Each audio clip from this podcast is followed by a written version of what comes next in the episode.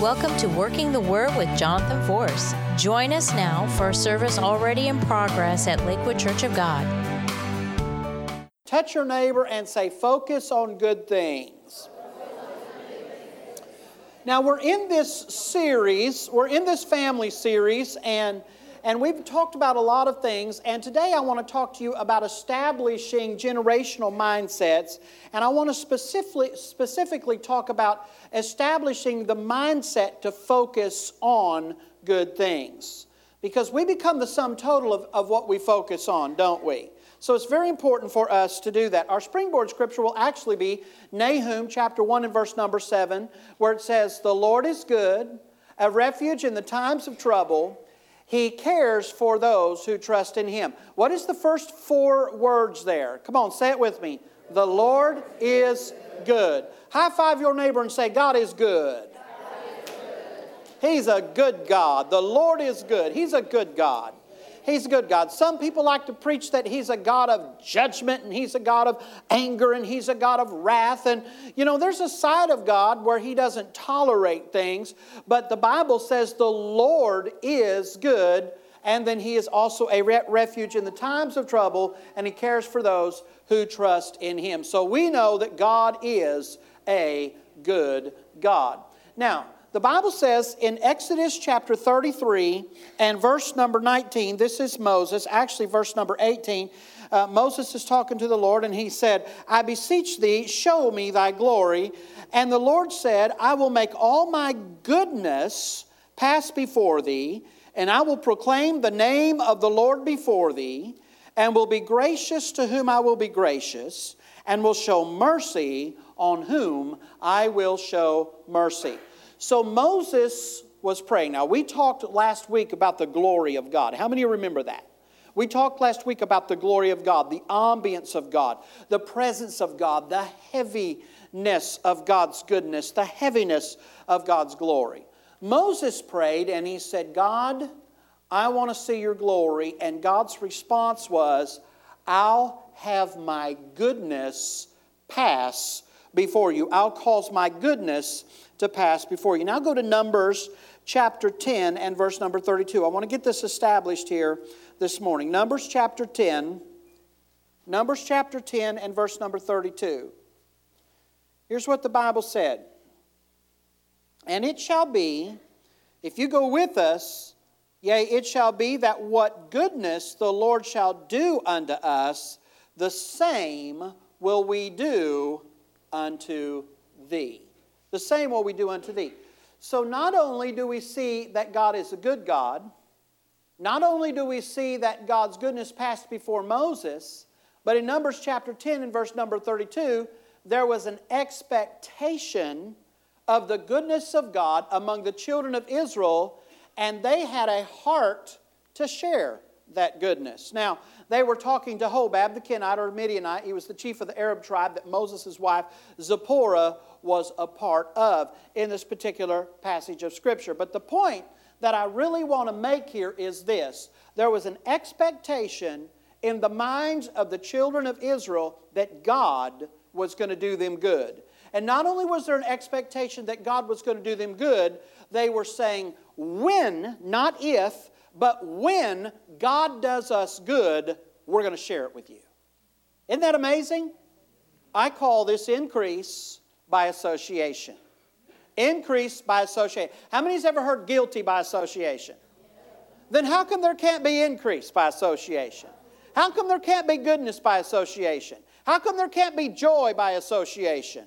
How come there can't be peace by association? Forgiveness by association? Increase by association. Come on, tell somebody increase by association. Say association. Why do we say association? So you won't forget it.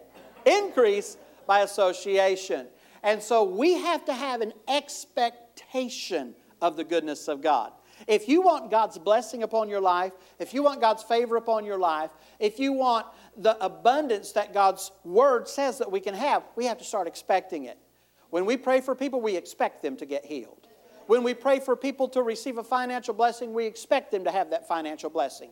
When we pray for people to be for the spirit of depression to lift off of them, we expect them to live in peace. It's an expectation by the because of the association that we have with the Lord Jesus Christ. The second thing I want to talk to you about, focusing on the good, not only do we understand that God is a good God, but the second thing that we need to do is make a conscious effort to think on good things. Listen, if you're having a poor day, part of that responsibility is on you. Because the Bible tells us right here, finally, brethren, whatsoever things are true, somebody shout true.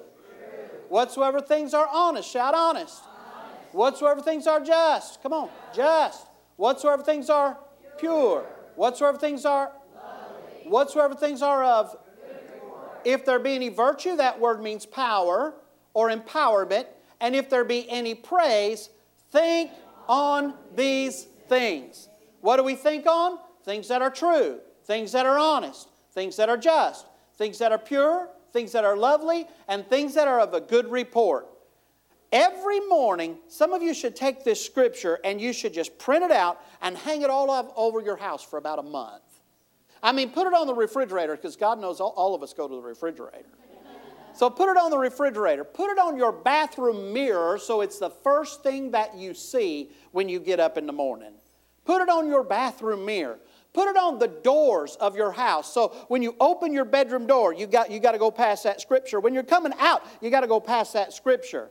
And see if this won't start reconditioning your mind. Listen, it doesn't take a whole lot of sense to just go with the flow.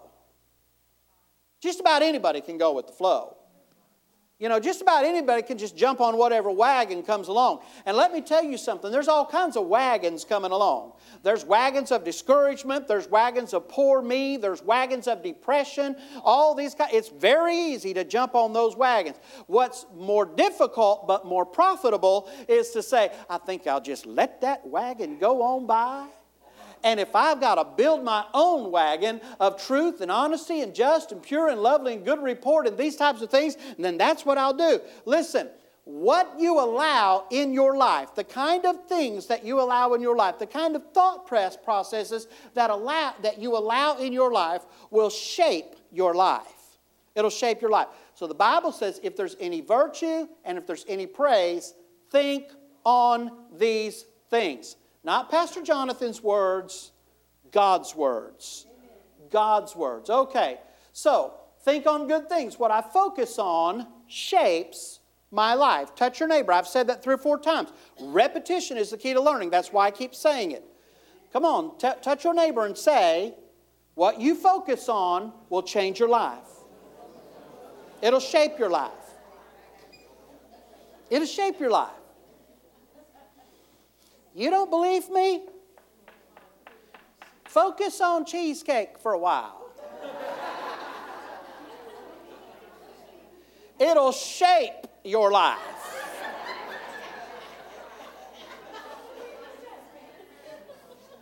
Chocolate covered, cherry covered cheesecake. Hallelujah. Guess what we're going to have later today? Cherry covered cheesecake shapes your life. What you focus on will shape your life. Now, in 2 Corinthians chapter 10, verses 4, 5, 6, and 7, the Bible talks about thinking and modeling positivity. Not positively, but positivity. Positivity, okay? Here's what the scripture says For the weapons of our warfare are not carnal, but they're mighty through God to the pulling down of strongholds.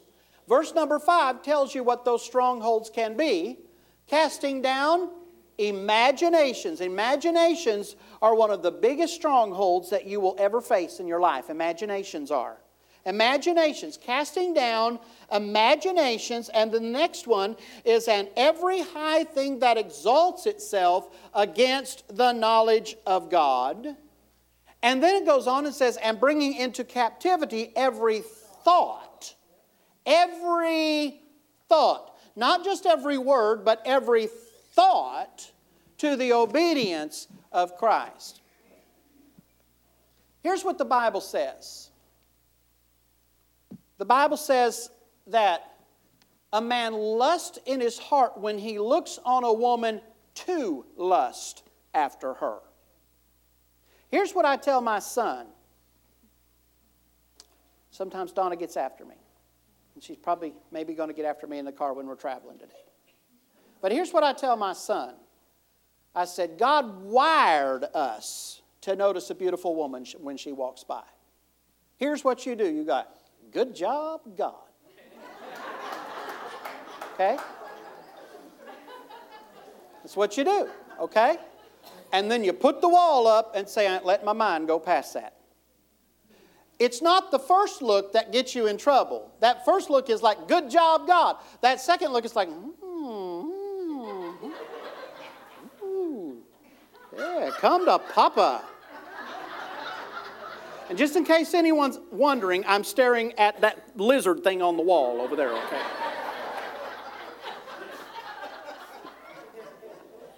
it's that, it's that second look. A man is entrapped when he looks at a woman to lust after her. So when the Bible says bringing into captivity every thought to the obedience of Christ, that means when your thought process or your thought life starts to wander where it doesn't belong, then you grab those thoughts and you pull them back and you say, I don't think so, buddy. I don't think so. No, sir. I'm casting down imaginations and every high thing that exalts itself against the knowledge of God. And I'm bringing into captivity every single thought to the obedience of Christ. Now, here's what the Bible says in verse number 7. One scripture below that, verse number 6, and then verse number 7, the Bible said that we are not to focus on things after the outward appearance, but God looks on the inner part of our heart.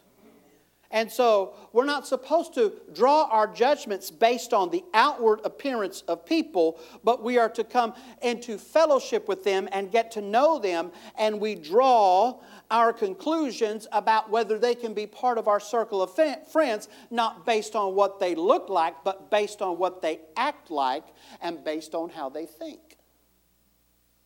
Okay, now, Dr. David Jeremiah said this. You are not what you think you are, but what you think you are. I'm going to say it again because it's a little play on words, but it's powerful. You are not what you think you are, but what you think you are. So if I think on true things, if I think on honest things, if I think on just things and pure things and lovely things and good report, looking for empowerment or praise for my fellow man or the Lord, and I think on those things, then what I think I am. So that means that I will be just and honest and pure and lovely, and I will carry a good report. So it's important for us to think right, isn't it? It's important for us to cast down imaginations and every high thing that exalts itself against the knowledge of God. Proverbs chapter 23 and verse number 7 teaches us that as a man thinks in his heart, so is he. Now, I love this part of the message. When I was putting this together on Friday, I was getting all cranked up in my office, and there wasn't anyone here to shout with me. I was just shouting by myself. But we're a people of spiritual power. Come on, look at your neighbor and say, True dat. We're a people of spiritual power. Here we go. Jesus was led of the Spirit into the wilderness. The Bible said to be tempted of the devil.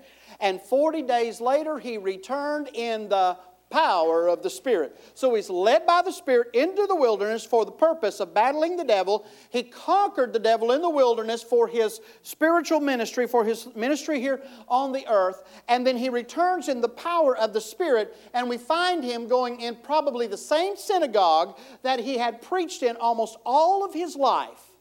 Or not preached, but read in almost all of his life, standing up and reading this scripture. He says, The Spirit of the Lord is upon me because He's anointed me to preach the gospel to the poor. He sent me to heal the brokenhearted, to preach deliverance to the captives and recovering of sight to the blind, to set at liberty them that are bruised, to preach the acceptable year of the Lord. And so we see Jesus reading out of the book of Isaiah like he probably had many, many times during his life. But the Bible says something right after he got through with this. The Bible said that he put the book down and went and sat down. And the Bible said that all of the people's eyes in that synagogue were upon him. What was the difference? The difference was the power. The power. That's what the difference was. Jesus had read that scripture over and over and over and over and over. But until he fought the devil and conquered the devil and returned in the power of the Spirit, then, then nothing really happened. But when he came and, and sat down and, and he read that same passage of scripture in the power of the Spirit, when he read it, then all of a sudden there was something in the spirit of man that was, in, that was captured, that, that was captured by him. What was it? It was the power that he received for ministry.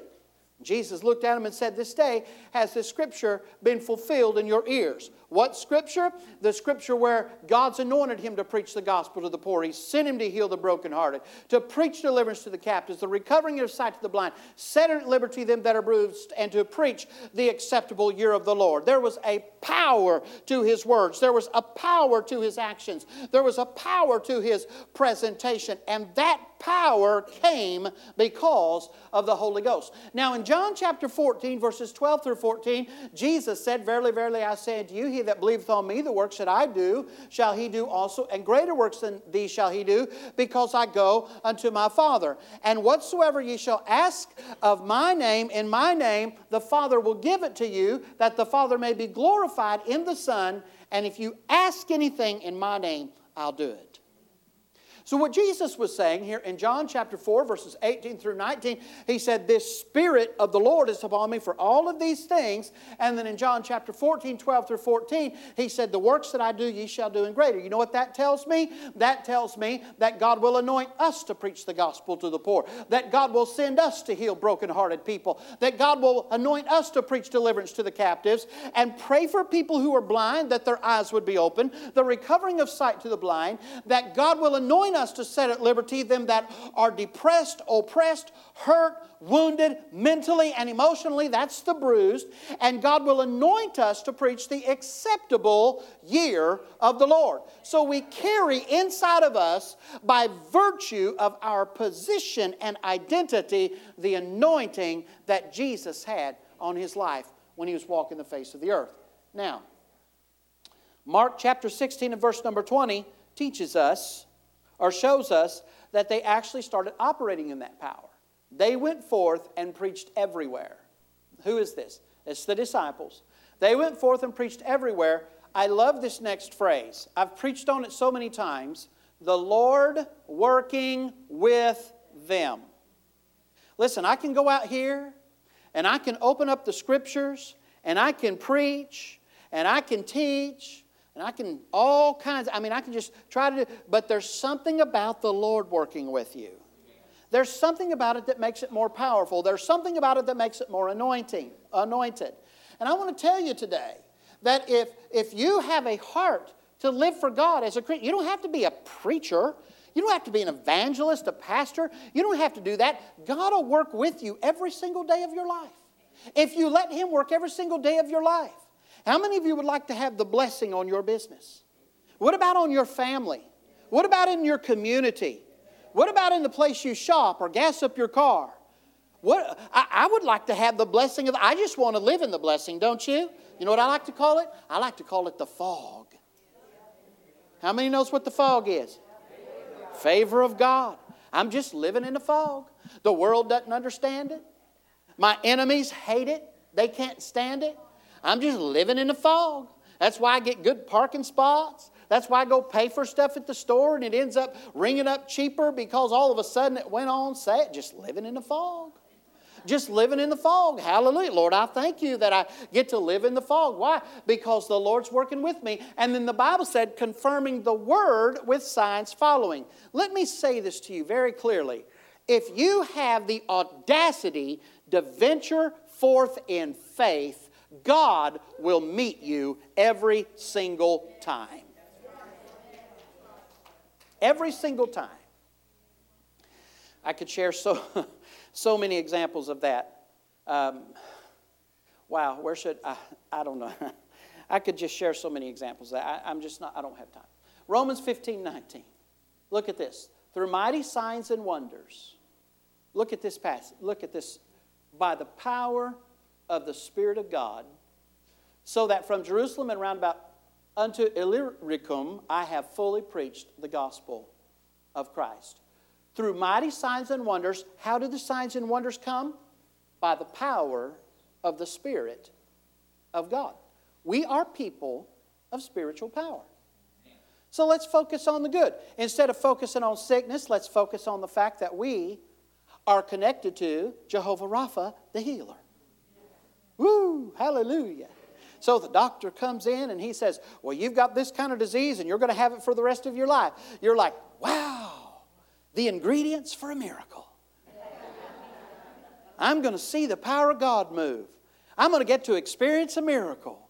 I'm going to have a front row seat to the miraculous. There are different times throughout our life and our ministry that different people in leadership have tried to woo us over into the political side of, of ministry, denominationalism, organizations, and things like that. In fact, as a young man, I was asked, I was probably 24, 25 years old. One of my overseers asked me, says, uh, do, do you want to be the evangelism, uh, state evangelist of well, it was Kentucky. Would you like to? We want you to be our state evangelist. And I said, I can't be the state evangelist of Kentucky. I said, I just can't do it. He said, Well, how come? I said, Well, first of all, I could only travel 18 days out of the state of Kentucky. And right now I'm booked in 31 states and two foreign countries next year. There's no way I can fit all of that into 18 days. He said, Well, don't you want to get in the system?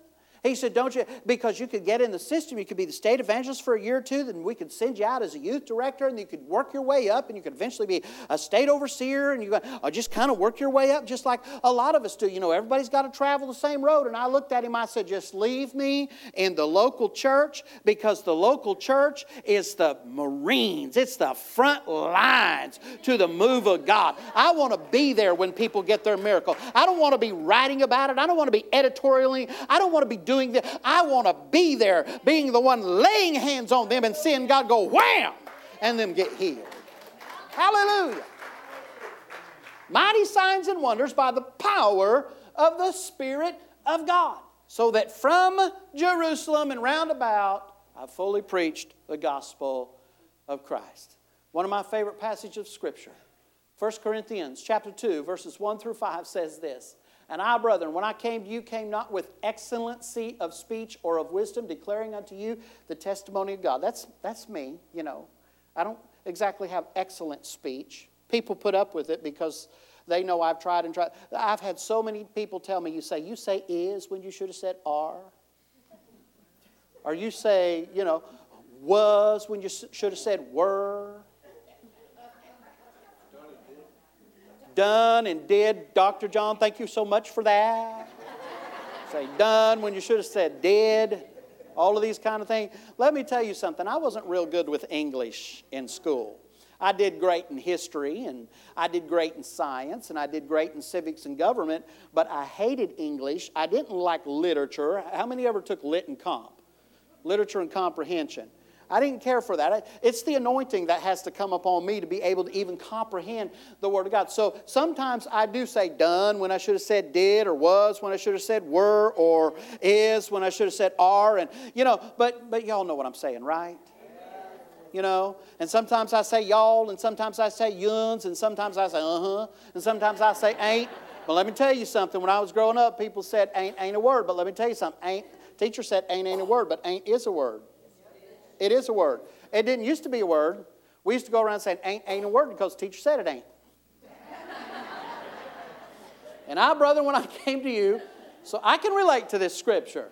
I, brother, when I came to you, came not with excellency of speech or of wisdom. Sometimes I need God's wisdom, don't you? If any of you lack wisdom, James, if any of you lack wisdom, let him ask of God, who gives to all men liberally and upbraideth not. That means he won't bind it back from you, he'll give it to you.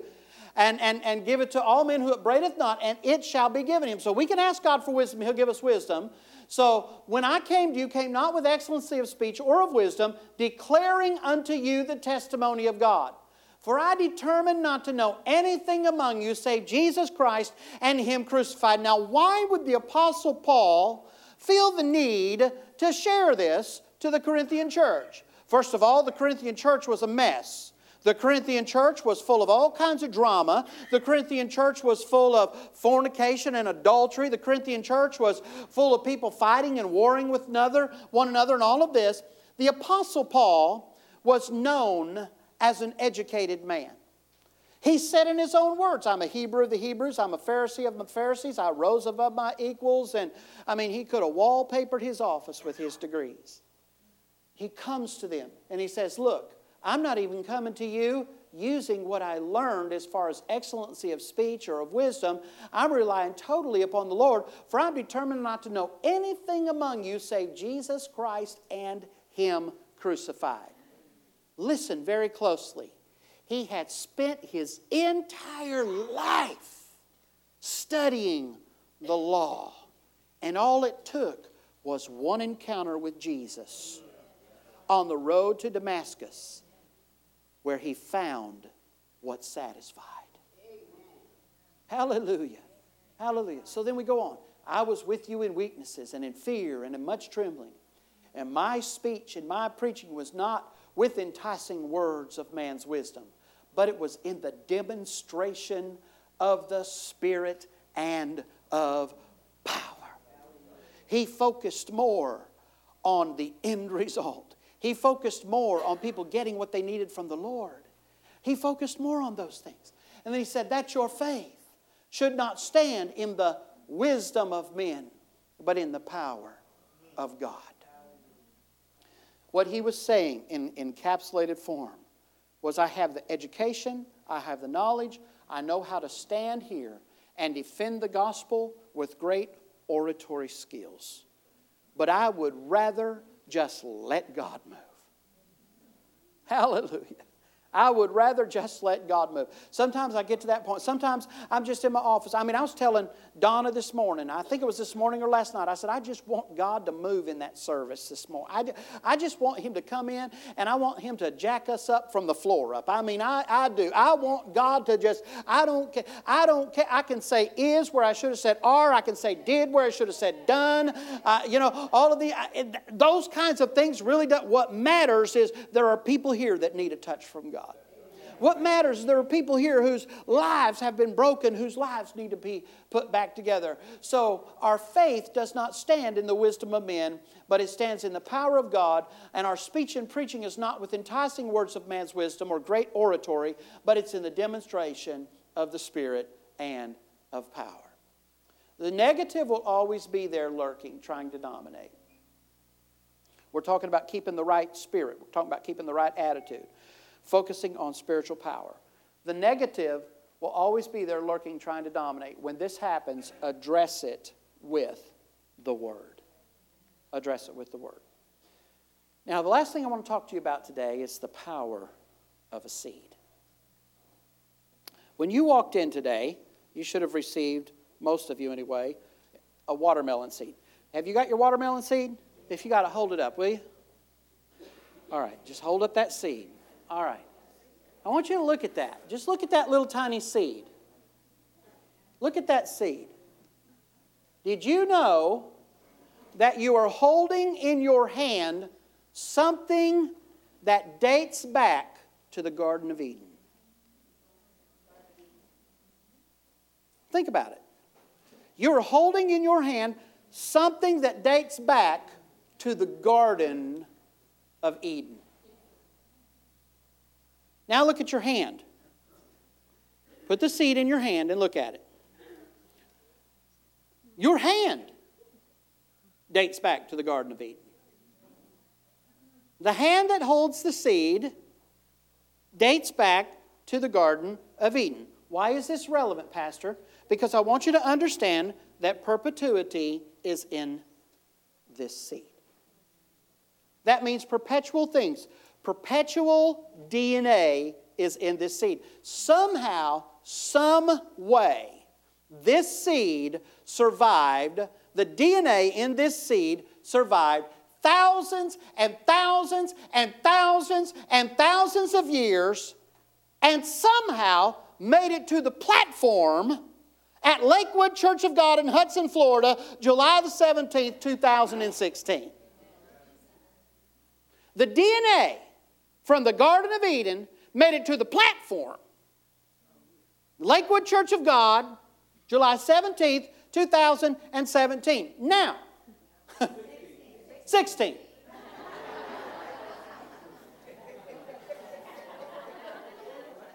Just finding out if you're listening. teasing. I'm teasing. now, when you look at this seed, do you see this? In fact, if no one had ever eaten a watermelon, and someone put this seed in their hand and told them to go plant it, they would wonder what's it going to grow?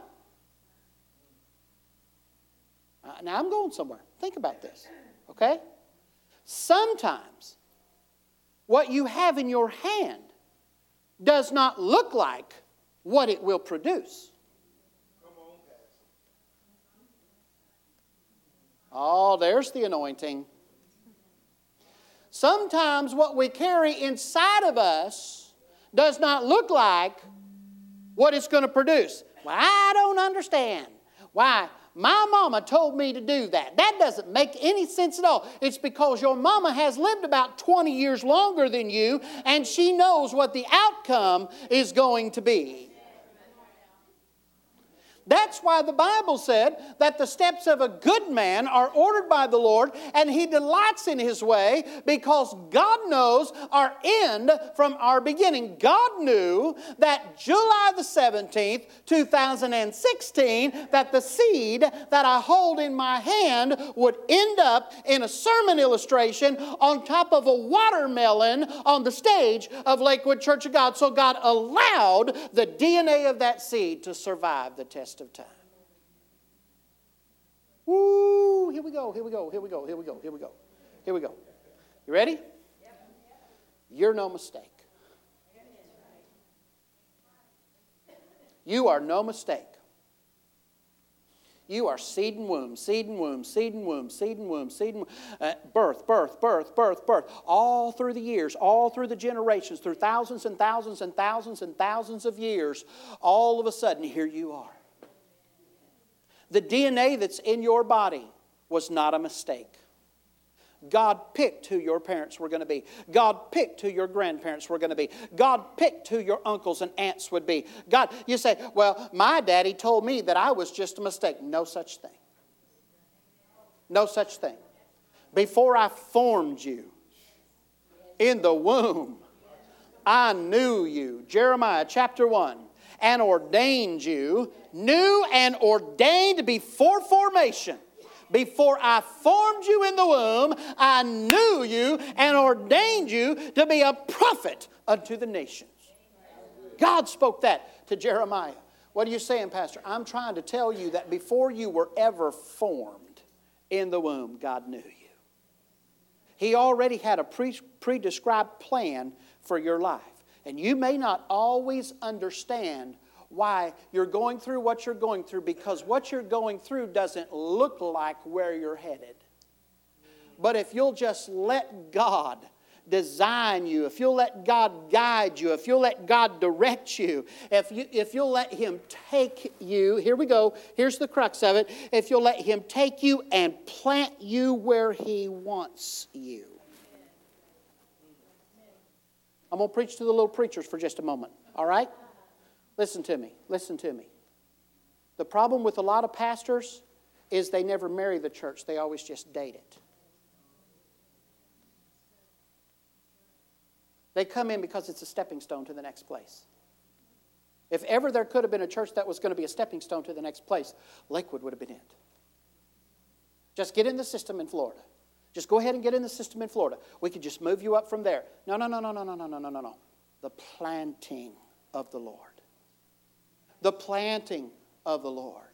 So, what you do is you say, okay, God, I'm going to let you take the whole sum of who I am.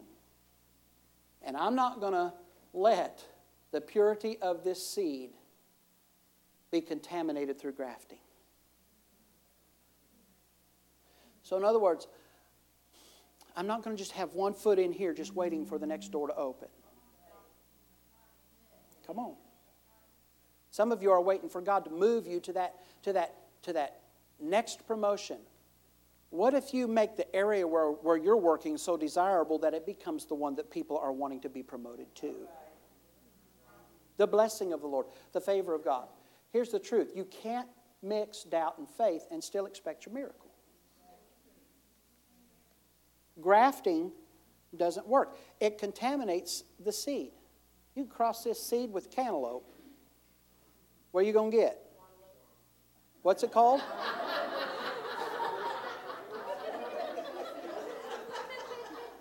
Somebody said a wattleope.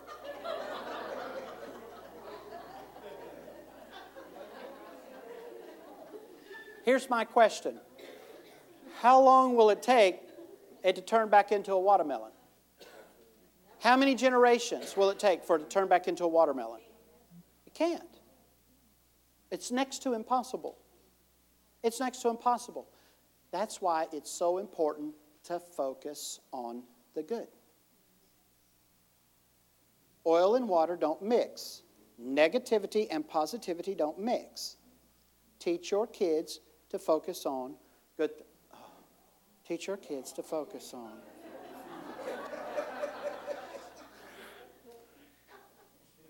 That's Pastor Josh. I swallowed this. I know because it don't have no hair.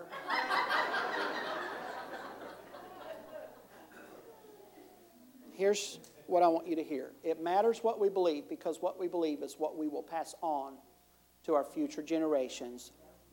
So we need to focus on the good.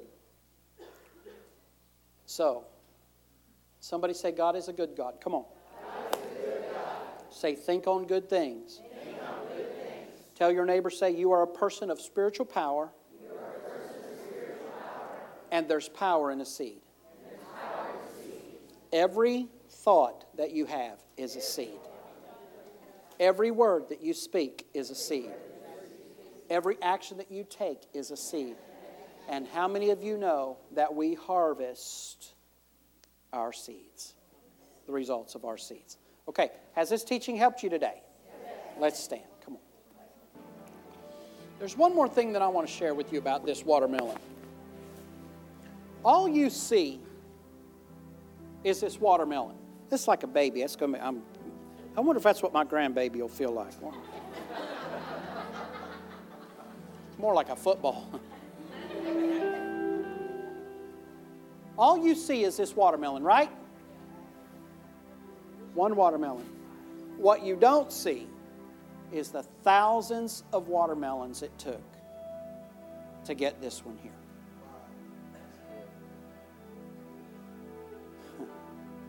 It matters who you let speak into your life. I, I just don't want to pass over this point. I was going to shut her down, but I just and just keep going. But I don't want to pass over this point. You are the sum total of those who have poured into you, and it matters who you let speak into your life.